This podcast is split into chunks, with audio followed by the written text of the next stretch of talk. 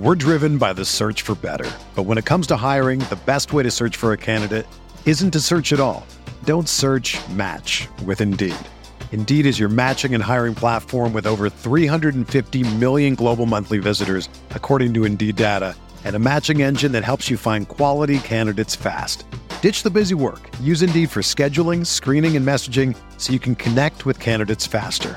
Leveraging over 140 million qualifications and preferences every day, Indeed's matching engine is constantly learning from your preferences. So the more you use Indeed, the better it gets.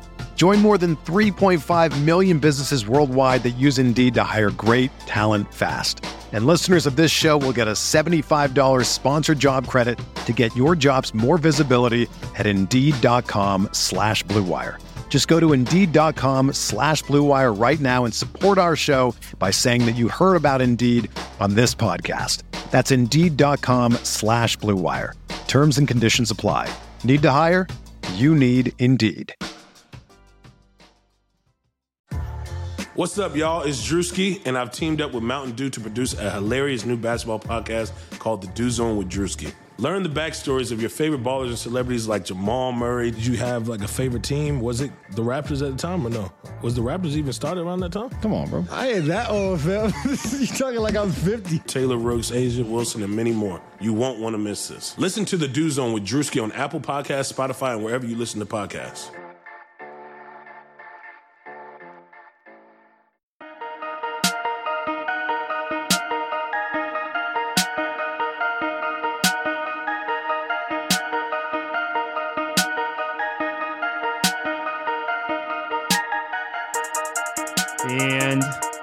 Welcome to Light Years. Alen Smailagić got a start Saturday night in Memphis, and I immediately get a text from Andy. Actually, I get a fax from Andy Liu saying, "I'm back." Andy, what's up, my man? Do you know how much it hurts? Because I spent my vacation. I didn't drink too much, Sam. Only like 1 or 2 days of the 7 days I was out. But do you know how much it hurts to rewatch Warriors games late at night? You know, the good thing is I get to skip commercials. The bad thing is I get to just be angry at 11:30 p.m. when I'm skipping through, you know. And for example, last night was Alen Smailagić. I had to endure, you know, whatever the hell that he did in the beginning of the game. So it's been a great vacation. I'm glad to be back. Yeah, you know, Jordan Poole looks like a new man, and so the Warriors decided to heat check and get Smiley in there, and they're like, "Nope, same man."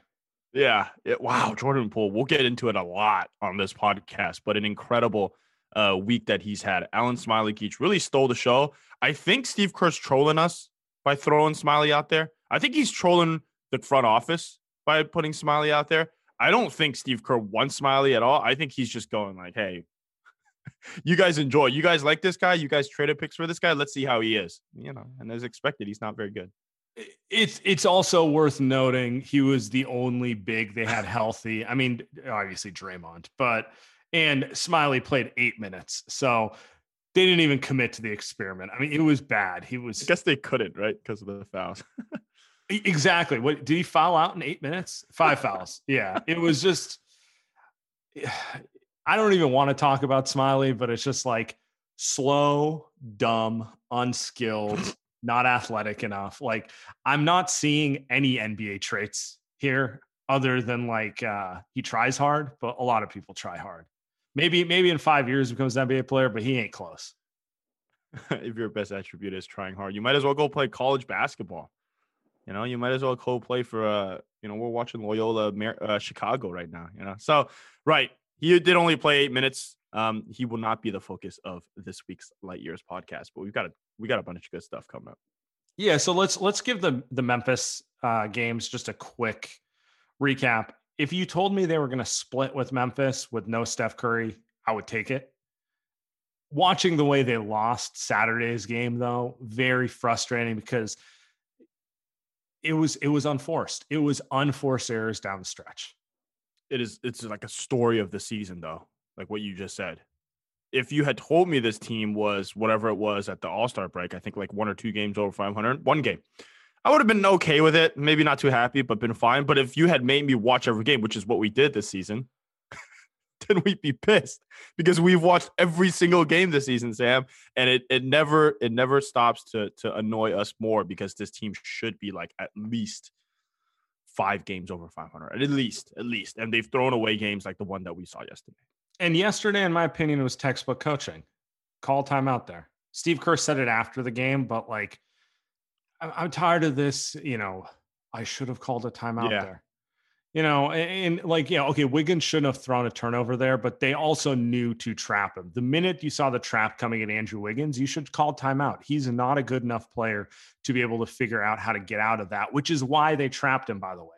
They're not trying to trap Draymond because they know Draymond knows what to do in a trap. They're not trying to trap Steph because he pretty much they do try to trap Steph for different reasons. But, you know, like obviously someone like Wiggins, not a great decision maker, it's just not his forte. You should have immediately called a timeout there. Who knows? They could have still lost the game there, but that really swung the momentum. I think I was more annoyed at I should have called a timeout. We literally saw this in Charlotte. Literally, same exact scenario. And that loss was probably more on Draymond, actually, than Steve Kerr. But that was another one where, you know, the Borrego was ready to call timeout. He was out of his seat and just, you know, him and his freaking slick back, he was ready to go. He was said, hey, let me. Great hair. Great. He just has good hair, you know. Steve does too, and Steve just sitting there, just not giving a single whatever he's doing, right? And and it happens again. And I just don't care for the apology afterwards or the self-reflection. It happened already. The self-reflection is self-serving, and then he typically gets let off the hook because people are like, "Look, he's holding himself accountable." I'm like, "Is he holding himself accountable when there's no pressure to change?" I think something I've been thinking about is he's coaching this team like they are a veteran team. And I think that is what's really frustrating you and me at its core. He is trying to do his Phil Jackson things where it's like, let them figure it out. And in these situations, and that makes sense if you have Andre Iguodala, Kevin Durant, Steph Curry, Klay Thompson, David West, keep going down the line. It makes less sense when you're playing guys on rookie deals and someone like Andrew Wiggins is one of your veterans, who I would not exactly call him, Iguodala 2.0. My point is these guys need more hands-on coaching with regards to situations. And that means calling a timeout when things get difficult because they're going to make a mistake. I haven't watched a ton of college basketball in the last week or so, but I've watched like a game or two a day just because it's March Madness. Like that's all we do, right? And I'm watching some of these coaches. I hate it, Sam. I hate it. I despise it. All they do is they micromanage every single play of every single game. They're yelling nonstop. They think they're the star in a different way that Steve Kerr thinks he's the star. But I think like some of it's kind of necessary for this team because the Warriors to me are one of these dumbest teams in the league, partly because they're playing in a system that makes them look dumb. Yeah. Right? Like that's number one. Number two is just, they don't have like the brightest players like Wiggins, Bazemore, some of these guys. And so I think I'm with you. It's like, you kind of do need to call a timeout there. You kind of need to be the guy. You need to call a set play, right? They don't run any set plays. Like, I have never seen them run a set play. Sometimes you need to simplify the way that you run things on offense. Maybe it doesn't help this team that much. Maybe they don't become a 3 seed or a Western Conference Finals team. But at the very least, it helps them grow more for next season versus whatever is happening now. Yeah, and your Borrego point actually is probably the best point. The Charlotte Hornets and the Warriors basically have the same record. I don't think Charlotte should be is nearly as talented as the Warriors. Just like... I mean, Terry Rozier is playing out of his mind, but he's not Steph Curry. Wiseman, the difference between Wiseman and LaMelo is confidence in coaching. I like PJ Washington, but get out of here. You know, Draymond Green's better. Like, and then obviously Gordon Hayward helps, but like that's not a particularly talented team. They're fine, but their coach is more. I think he's just ready to coach a young team and he knows where he needs to insert himself and how, you know, the timeout thing is a perfect example. Yeah. The other thing I think with this team too is the ability to give these guys freedom to play basketball. We're going to get to this in a bit, but the freedom to play basketball is kind of what helps young players develop. I think Nico Mannion is a good example. I was thinking about this the other day. I'm not a fan of Nico Mannion playing. just at all. But he has good moments, Sam. Like, I'm not going to sit here and say, like, he's terrible. He's not an NBA player at this point to me, but he's shooting the ball well. I think he can be one day. Exactly, right? He can be. And he's kind of given the ability to be that player for whatever reason, right? He has the ball in his hands. He's getting minutes, which I don't think is deserved. But he has the ability to shoot threes right now. Like, he's given the ability to shoot threes. He's passing. He's dribbling.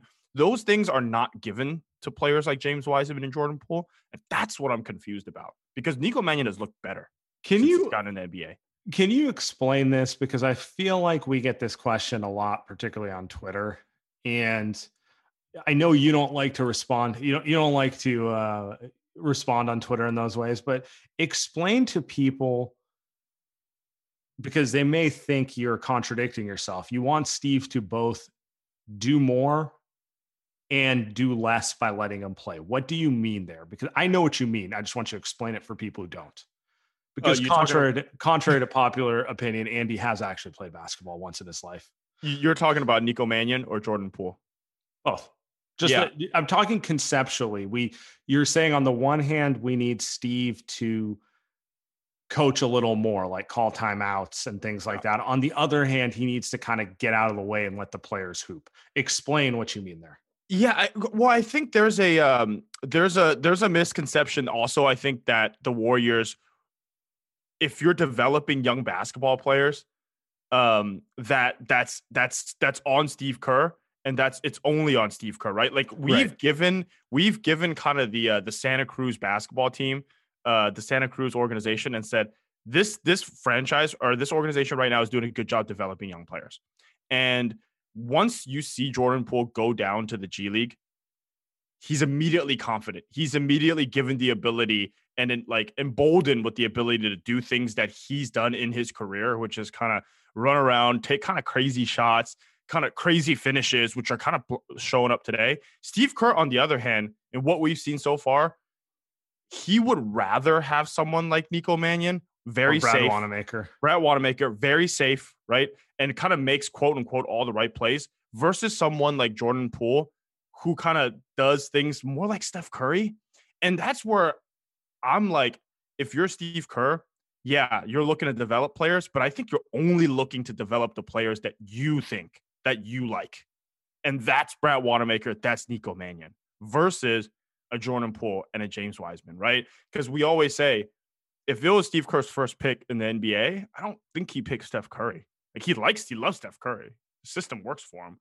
But, like, I don't think he goes out of his way to help him. And I think the last point one more thing as we get to Jordan Poole is that I love everybody says, oh, if Steve Kerr didn't know this, like, if Jordan Poole was this great, how come he didn't play in the beginning of the season? You were saying how he was terrible. Everybody's saying how he was terrible. Well, you know what? Steve Kerr literally coaches and watches Jordan Poole every day. He is the one person in the entire universe that should have known this. It is not up to Sam or I or Marcus Thompson or whomever else, right, to say, well, Jordan Poole is terrible. Maybe you guys shouldn't have played him. It's more of a, dude, if Jordan Poole was this great right now, you guys should have known this. Like, this is not something where it's up to the fans to know that Jordan Poole is great or not.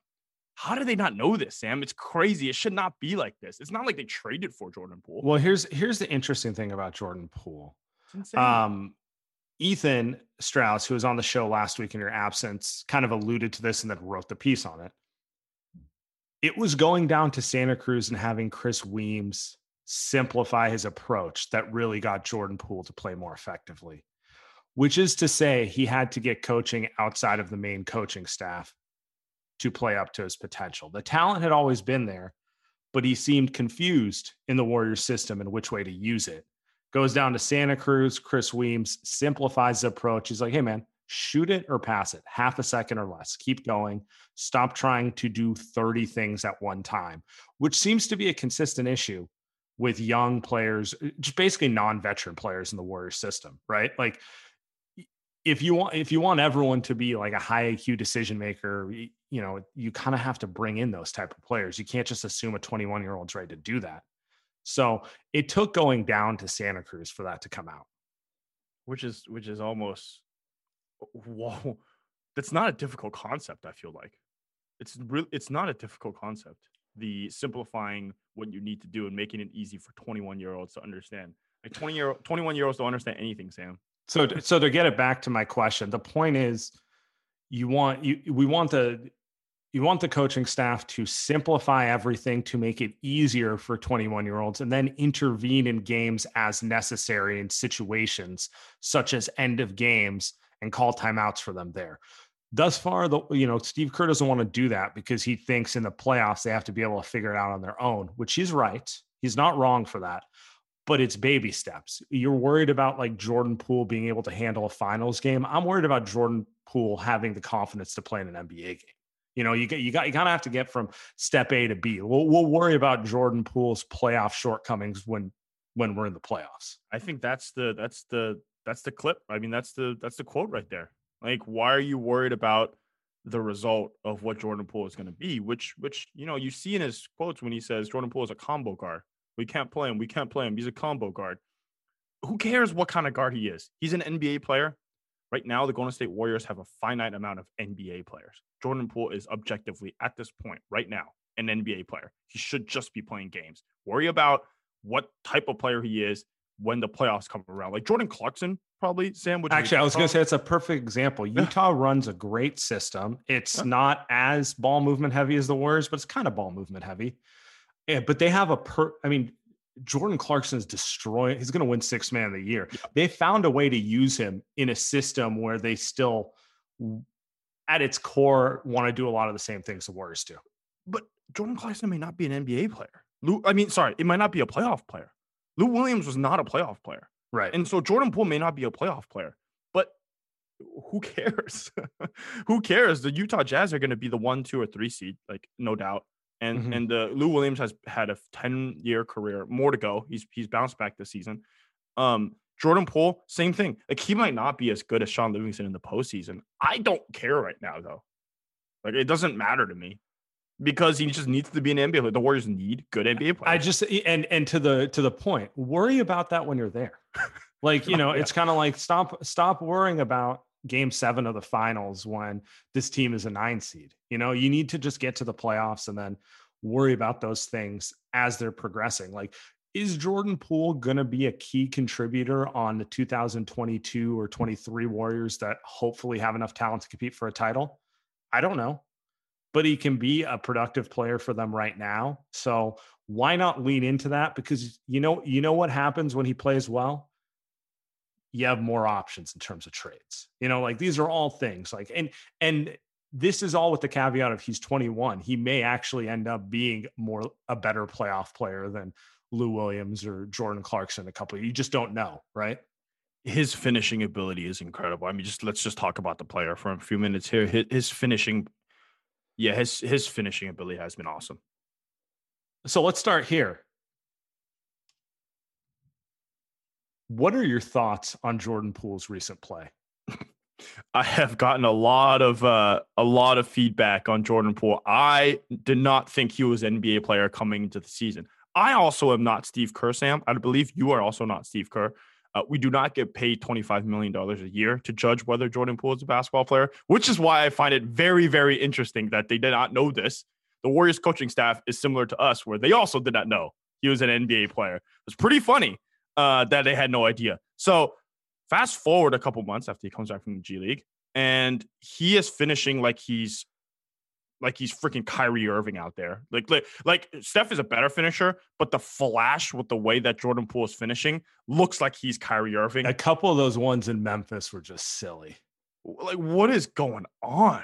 Right? Well, we saw the craftiness last season with the way he was passing and the way he could kind of get to the hole. So we thought it was kind of interesting. He just couldn't shoot last season. And so that's really, I think, the most important part. Is he really a 40+% three-point shooter? Is he really? Because even in college, he wasn't. And that's with a shorter three-point line. So I don't know if it's a hot streak, but if he is shooting fast break transition threes, 2-on-1, he's shooting a freaking wing three and drilling that thing. If he's 38% plus, like he is, with the finishing ability that he has, Jordan Clarkson is kind of the floor, if that's the case. I talked with Anthony Wright, who's on the Blue Wire network, our resident Michigan Wolverines homer, and just kind of knows everything there. I asked him about Jordan Poole and the Warriors drafting, and he goes, this guy can shoot, but he doesn't always take the best shots.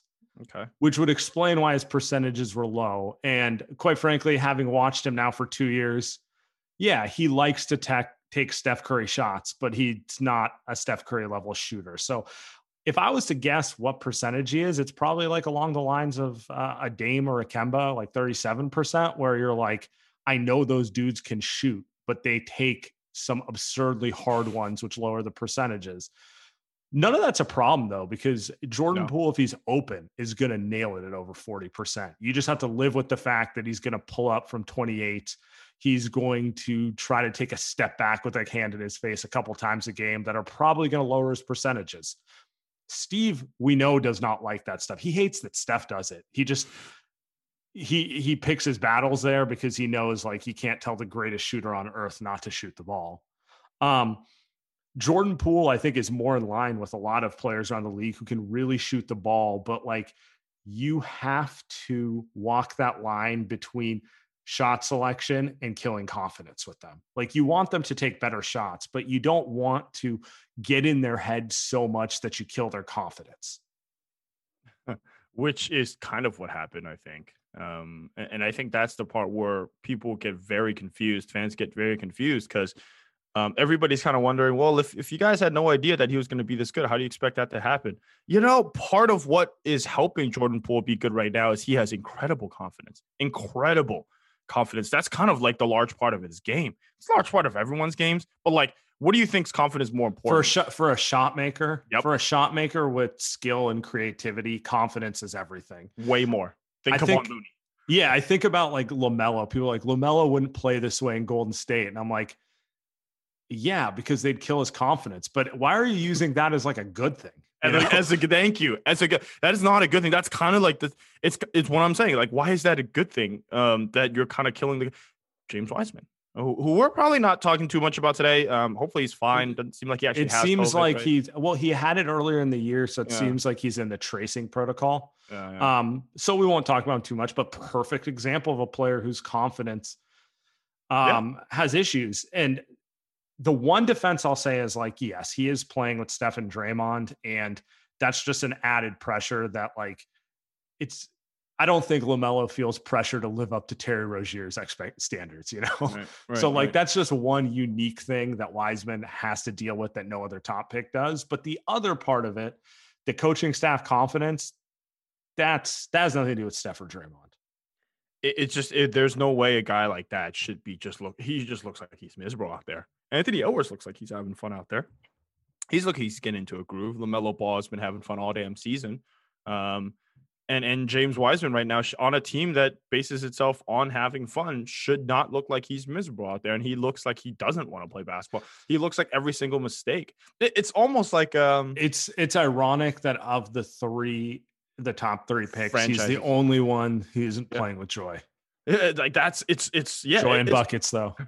It's no buckets for him. It's almost like if you're a kid that's really like you're under a lot of pressure to get A's, right? I personally wasn't, Sam, but like I've had friends and my sister puts herself under the same pressure to just get an A on every single thing that she does.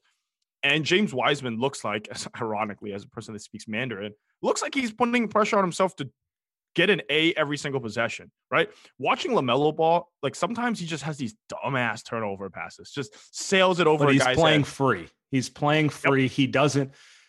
You don't feel like he has James Borrego's voice in his head every time he's making a decision.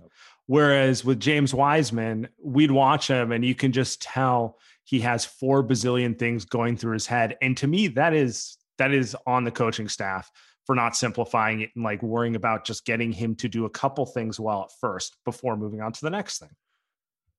Now we're on the Kerr stuff. I am curious, like Kerr has been right, I think, with a lot of long-term stuff.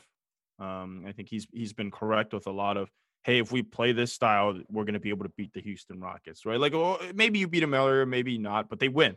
Like they won, and they end up winning the title, and that counts. It's one of the 3 titles that he's coached the Warriors to win. 3 chips. three chips, you know, he and whatever, how many he has total, like 18, right? On 18 rings that he has. So I'm curious, like, what if he's right with the long-term stuff with these guys, especially James Wiseman? What if he's right in saying, like, hey, like, you're going to have to play this way. If we can get you to play this way long-term, even if there are growing pains in the first season or two, is it worth it? Like, is it worth it? Because what if next season comes around and Jordan Poole is incredible? What if James Wiseman is such, like, what if he actually does all the basic things that Kevon Looney is able to do? And then they unleash who he is athletically. Like, I don't know. Maybe he's right. I don't know. I just throwing that out there, Sam. Just throwing that out there. Well, are we pivoting? Is this podcast pivoting? I'm just curious. No, you are right. It's, I think at its core. So, like, Warrior fans are living and dying by every game because it's best fan base in the NBA. Correct. But we are arguing over essentially how players should be developed. And Steve Kerr is taking a very old school approach to it with, you know, it's maddening to watch game to game. It really is. But the idea is in 2 to 3 years, it's going to make them better for the long haul. Right. The new school approach is no one has time for these 7-8 year plans anymore. You won't have a job that long. Yeah. That player might not even be on your team that long. And young players today have different sensibilities and goals than young players did 20 years ago.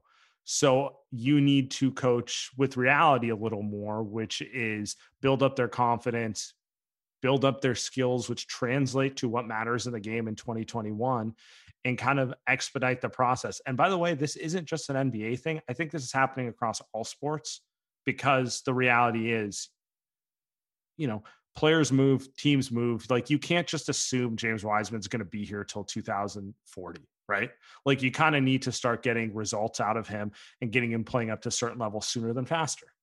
Yeah, I hadn't even mentioned that. Like, they're playing the long game with James Wiseman. What if James Wiseman pulls at what every star NBA player does, right? 4 or 5 years from now and says, I need to get out of here, right? Like, that could very, very much happen. The kind of financial ramifications are that he's just going to get paid more just because he was drafted by the Warriors, so they can give him a bigger contract. Yeah, I'm not saying he will, but I'm saying it's foolish to not say that climate exists. I think that's what the Spurs dealt with Kawhi. Everyone thought that Kawhi was going to stay on this team and be the guy for the Spurs. There was just an assumption he wanted to be Tim Duncan. And yep, on some level, I feel like that goes on with the Warriors. There's just some assumption because Steph is really a throwback player and like Mr. Warrior. He's going to have a huge statue out front, though not as big as Joe Lacob's statue, of course. That, you know, the next players are just going to want to be like Steph Curry. And I think that's a very dangerous line of thinking. You know, like Steph is a one of one.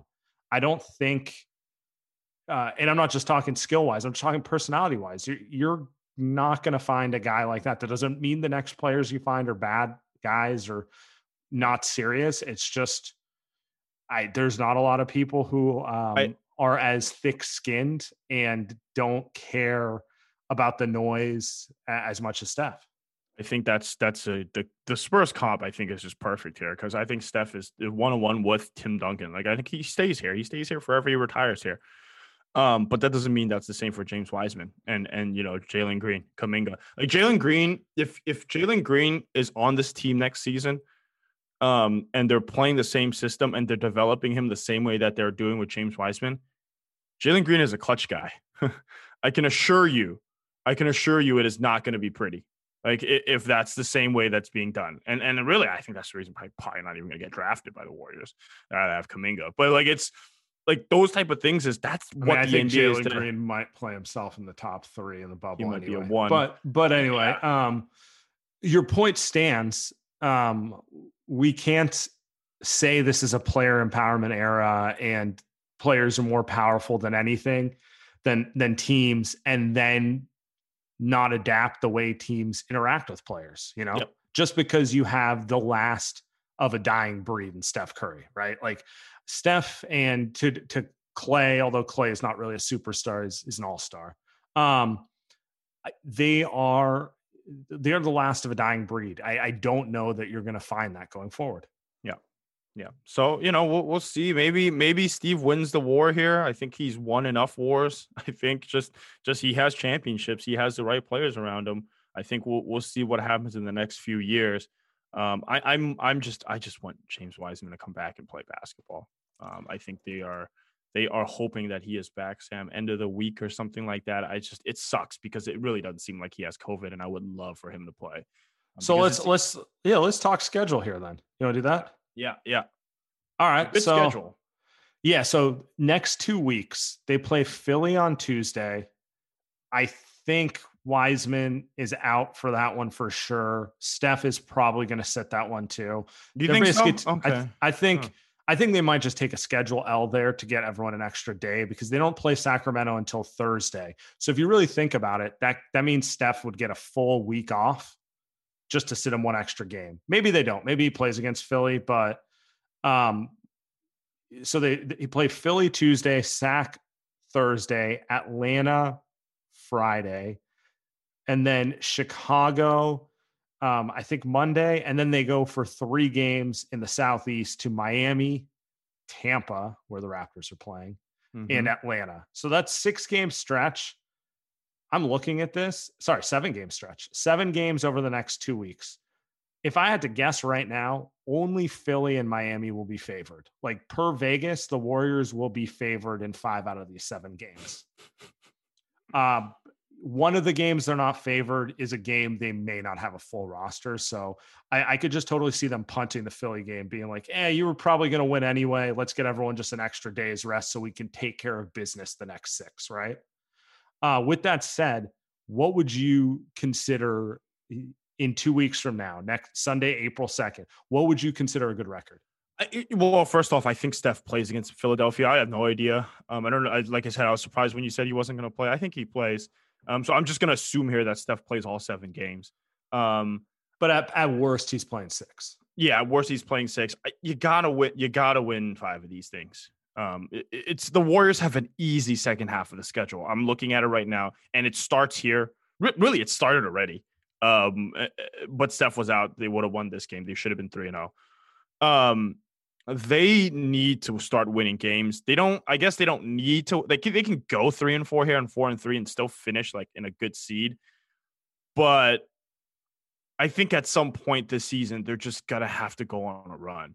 And I don't know if it starts here. I don't. But they have to go 5-2. Sac's a win. Philadelphia without Embiid is winnable, right? Chicago's a win. Atlanta's. Yeah, right? I do agree with you. They need to have a couple of these winning 5 out of 7 stretches. They don't have any. It's just very simple. They did, and then they lost them all. Right? Yeah. Remember, like right before the win play, 3, lose 3. Yeah. So it's kind of who they are. Actually, I don't know. Maybe that's who they are, Sam. But I think they're more than that. Like we would like for them to be more than that. We think they are more than that. Maybe some of the blames. It's not really all on Steve Kerr. Some of the stuff is just on the players too. But the roster, there's realities to this roster. But I'm looking at the schedule. Maybe it's Jordan Poole time. Maybe Jordan Poole gets them there. You know, how many games do they win? You are right. I'm looking at the second half of the schedule here. There's a lot of OKC and Houston, both of whom are like Cade Cunningham, come on down, right? Yeah. I think 4 wins is the minimum. 5 is good. 6 would be amazing, but I think 4.5 is where I'm setting the line. I want them to get 5. Yeah. Give me a 5-2 here. Maybe after that, you got a little Milwaukee, Washington, Houston, Denver. Maybe that's a little 2-2 spell. But the schedule gets easy. There's no reason right now they are 22-21, right? They have 29 games remaining. Just looking at this, even though 20 teams make the playoffs, this is an easy way to put it. 2/3 of their games are against teams who are in the bottom half of the standings. Jesus. So yeah. Teams who are around them at like that 15-16 range, but also like the Oklahomas, the Clevelands, the Houstons of the world who should be easy W's, right? The way I see it is they should maybe go, like 18-11 to close the season, 19-10, something like that. There's too many wins in here. Yes, they're going to lose in Philly. They're going to probably they're going to, you know, lose in New Orleans at least once. They, you know, they might not. Zion might go for they'll eight, lose to Milwaukee. You know, like some of the, there's some like clear losses here and there's some toss-up games, but then there's also a lot of like Oklahoma with 10 games left in the season. They're sitting anyone who matters, you know? Shai Gilgeous is nowhere to be found. Like I'm looking, like literally the only clear losses are probably end of the season. You got Utah and Memphis, Utah and Phoenix, like that's two. And then you've got Denver, even so, like that's maybe. But then you got at Boston, at Philly. Like, and by the way, Utah at the end of the season, who knows? They might have a playoff seed. They may, that may be a LeBron game. AD are out. That might be a game where they just start. You know, you, me, the concession guys, whoever. Like there are like I'm literally like 3-4 games that they'll lose for sure in the next 30. Like it, yeah, there's like 5 schedule losses, maybe 10.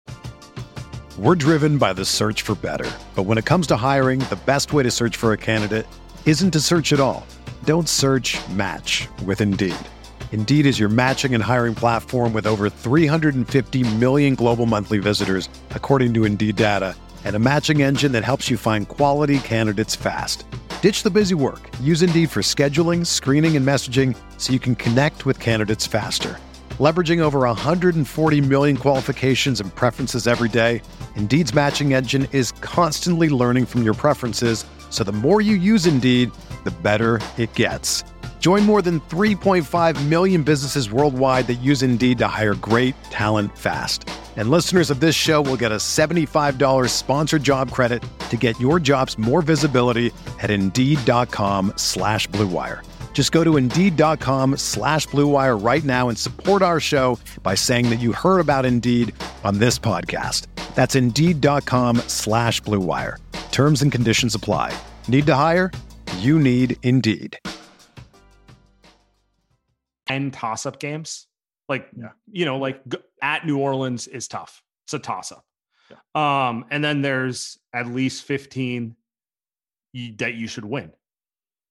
It's so they're good enough to win these games, though, Sam. Like it's if Jordan Poole's not going to shoot the way he does, but if he is going to be this type of player off the bench, and I think the second half is kind of Wiseman's time to be a better player, just to straight up be a better basketball player. And so I don't know. Look, no one's perfect. Even the best baseball players strike out with the bases loaded. The best golfers sometimes 3-putt with the tournament on the line. So if you feel like you're coming up short in the bedroom sometimes, it's perfectly okay. But if it's bothering you, there are options. Go to Roman.com/Light Years now. With Roman, you can get a free online evaluation and ongoing care for ED, all from the comfort and privacy of your home. A U.S. licensed healthcare professional will work with you to find the best treatment plan. If medication is appropriate, it ships to you free with 2-day shipping. The whole process is straightforward and discreet. Getting started is simple. Just go to getroman.com/Light Years and complete an online visit. Take care of your ED without leaving your home. Complete an online visit today to connect with a doctor and take care of it. Go to GetRoman.com/Light Years and get $15 off your first month. Look, there's a straightforward way to take care of your ED. GetRoman.com/Light Years. Get started now to save $15 off your first month of treatment. See the deadline I see on the rundown here. The deadline is on Thursday. I had totally forgot that the deadline is on Thursday. Should we get to the trade deadline? Yeah, let's do this quickly before we get out of here, right? Man, all right, we can do this. So trade deadline's Thursday. Right now, it does not appear that the big trades will happen. Bradley Beal's not getting traded. Siakam's not getting traded, much less, you know, Embiid or Giannis or someone of that caliber. I think the two biggest names who will be traded, who could potentially be traded, are Victor Oladipo or Lonzo Ball. If you had your say, would you want either of those players on the Warriors? And which one would you prefer? I would want either of those players on my team. I assume you're not giving up Minnesota and Wiseman. I know Houston's asking for it. Of course they're asking for it. No, they're not getting anything. Who would I rather have? I think I would rather have the thought of Victor Oladipo on this basketball team. I think like he's not as good as he once was. I am hoping that the injury didn't screw up his career. I'm really hoping. So it would be very cool to have him, even though they kind of have Jordan Poole, but we'll see. It's been 1 week.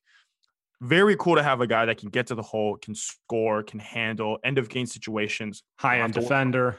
Yep, high-end defender. So I'm like hoping, right? That's the thought. That's the thought. Who would actually be a perfect fit on this team would be Lonzo Ball.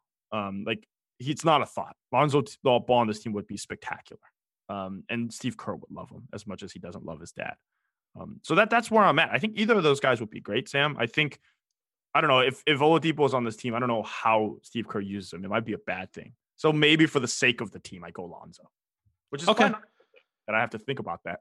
They're both free agents, but Lonzo's restricted. So that by proxy of him being younger, not having a terrible injury, and you having his restricted rights, he's going to cost you more in a trade. I just think he is. Like, yes, teams are like, you know, the fact you have to pay him a lot of money is going to lower his trade value. It's just reality.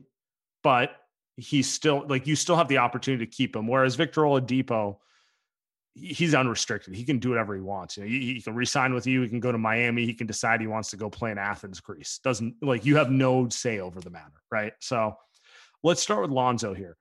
If I said it was Kelly Oubre's expiring and you throw in a first round pick, but not the Wolves one, would you do that for Lonzo Ball? Yeah, I do it last week. Okay. Right? You would too, right? Absolutely. As long as it's not the Wolves pick. I feel like that's too much for the Wolves pick. But if you give them, a top 10 protected, like the 2022 Warriors pick, or even if you can work it so that they get this year's first round pick, assuming it doesn't go to right. Something like that, like giving the 17th pick overall for Lonzo Ball, very, very good deal for the Warriors.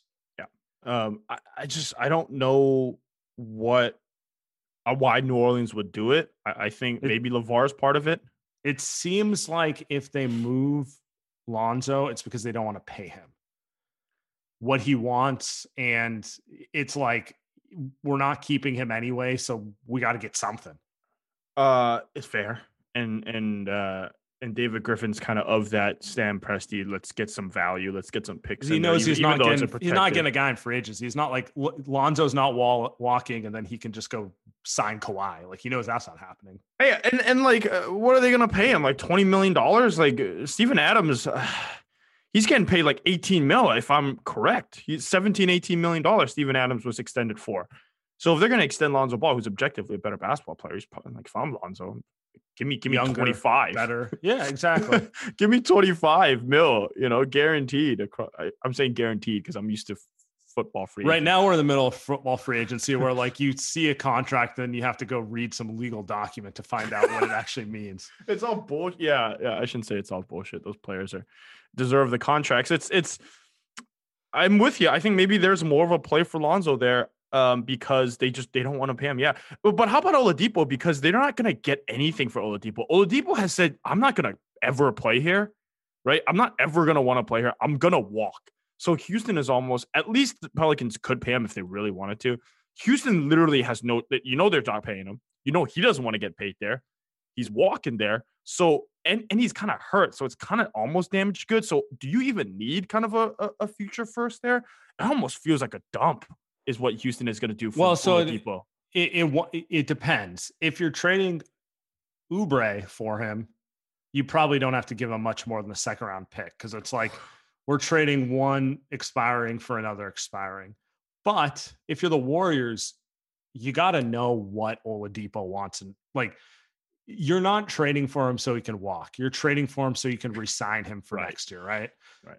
Now, if the Warriors want to get out of Wiggins' contract, they could trade Wiggins for Oladipo, but then you probably have to attach a first-round pick because they're taking on a ton of money. Would you do that? If I told you you're getting rid of Andrew Wiggins, you got to give up a first-round pick, but then you get Oladipo back, and you can potentially re-sign Oladipo at a lower number than what Wiggins gets. Yeah, now it gets fun. Now I get that's a fun scenario because now you're giving up stuff to get offload the contract and get back a player for me. And I am assuming in this scenario, you re-sign Kelly Oubre too, because now you're losing two wings. Right. That would be the concept would be you're getting rid of the total amount that Oladipo and Oubre would make in 2021, 2022 is less than what Oubre and Wiggins would make.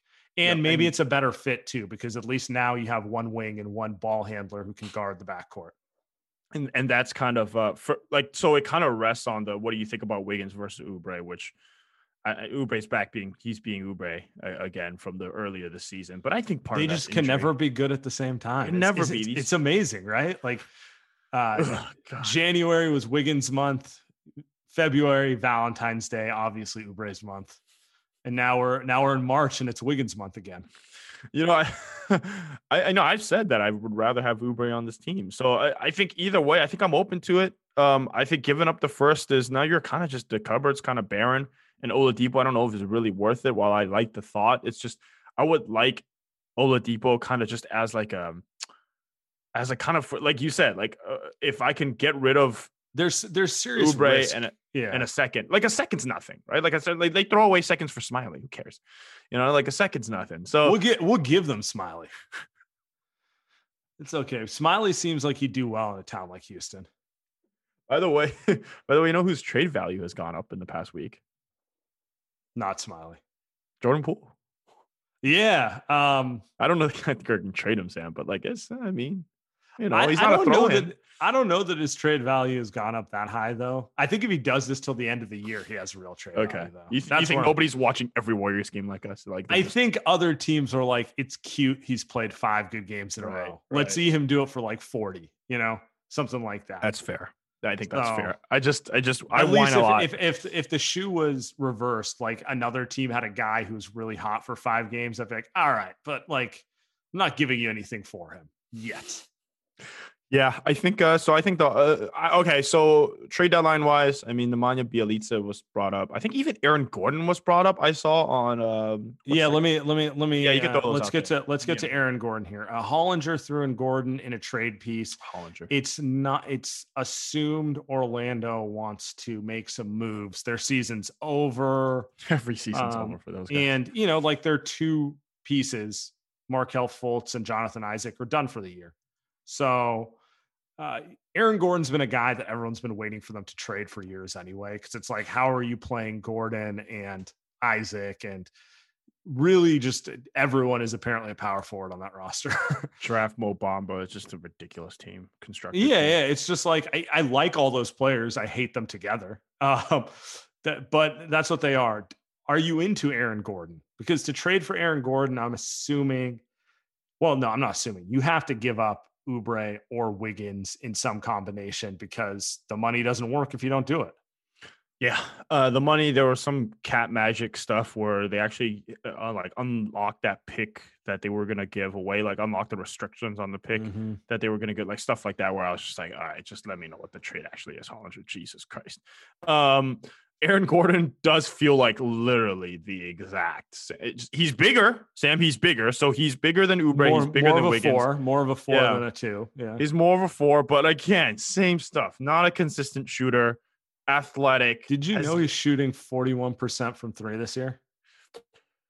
And just so we can make it clear that he's not a shooter, he's 62% from the line. I think he might be perfect. Oh, he's perfect. 62% from the line. I think he might be one of those guys who's really benefiting from the open gym, making the 3 going a little easier, like Wiggins too. Yeah, extremely athletic. Solid passer. He is a better passer than those two. But he's not Draymond Green. I'm a better passer than those two. That's fair. So is he a better basketball? I think you could. I mean, he's objectively better than Kelly Oubre, I think. Is he better than Andrew Wiggins? Is he? I mean, they kind of play different positions, right? But like impact on the game, right? Like They're kind of all similar, right? Like I guess like I think Aaron Gordon, maybe like a developed version of him is like the guy that would be fun on the Warriors, like Pascal Siakam. His name's been thrown around there, right? Like Siakam's a significantly higher caliber of player than all those guys. Yeah. All those guys, right? All these guys look like Siakam on their best day, but then you get a lot of days where they're not that good. So a lot of days. Would I do it for Aaron Gordon? It honestly, Sam's, it feels like a lot of moving the numbers around and a lot of movement for getting kind of the same player. Not really a much better impact. So I don't know. I think I'm with you. I'm not opposed to it, but I'm not giving up like picks to make it happen because I'm not like convinced it tangibly moves you better. Right. Yeah. It's just one of those like, hey, if you want to swap Oubre for Gordon, yeah, we'll give that a shot.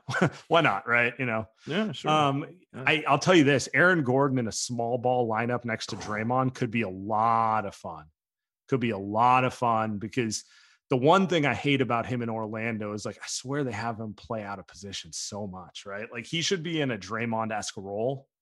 And instead too often he has to play like a small forward or no spacing or et cetera. Maybe if we could rank these three guys, let's say the trades are no picks are going. No Minnesota pick, no Wiseman pick. You know, if maybe guys, a second, but like, yeah, nothing of substantial value. Rank those guys for me, Sam. Lonzo, Depot, HE. Okay. Actually bring it back. So we're assuming the costs are Lonzo costs the most. Depot costs the second most. Gordon costs the least. It feels like Gordon would be the second, right? It feels like Depot's more of a throwaway. Yeah, because Depot's – all right, so I think if you're going to bring back the same core next year, I kind of want Oladipo because his skill set is different. Lonzo's skill set is pretty similar to Draymond's offensively. Like he's a ball mover. He can actually shoot the ball, which is nice. But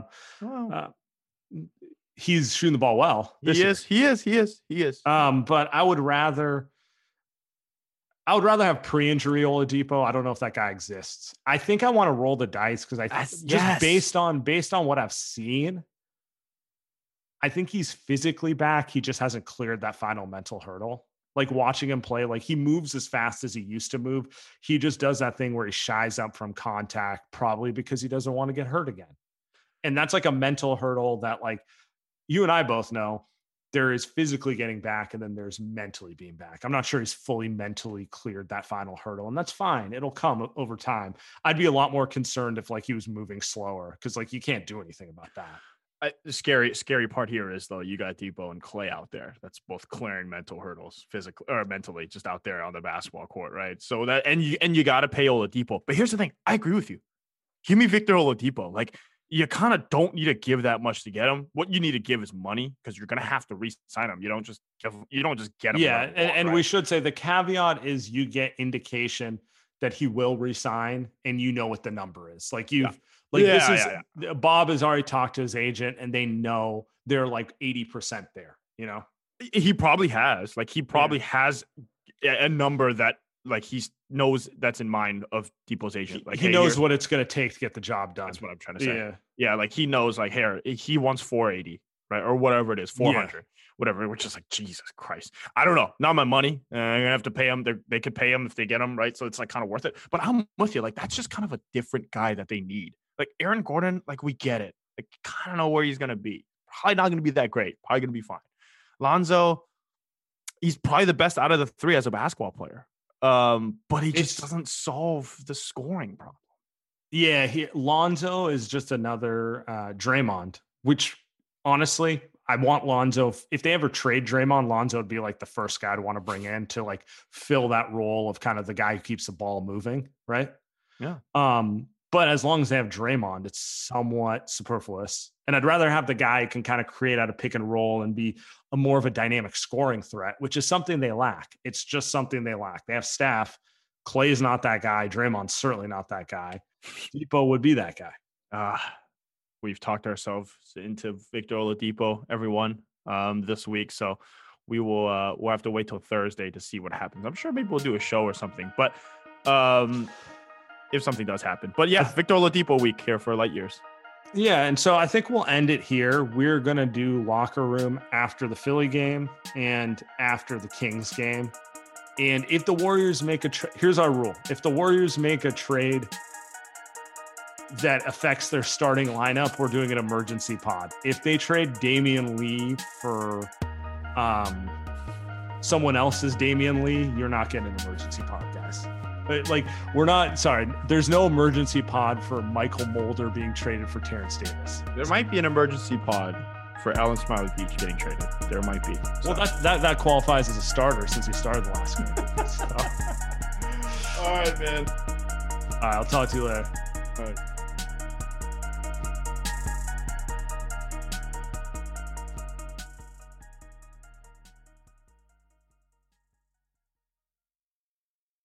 Everyone is talking about magnesium. It's all you hear about. But why?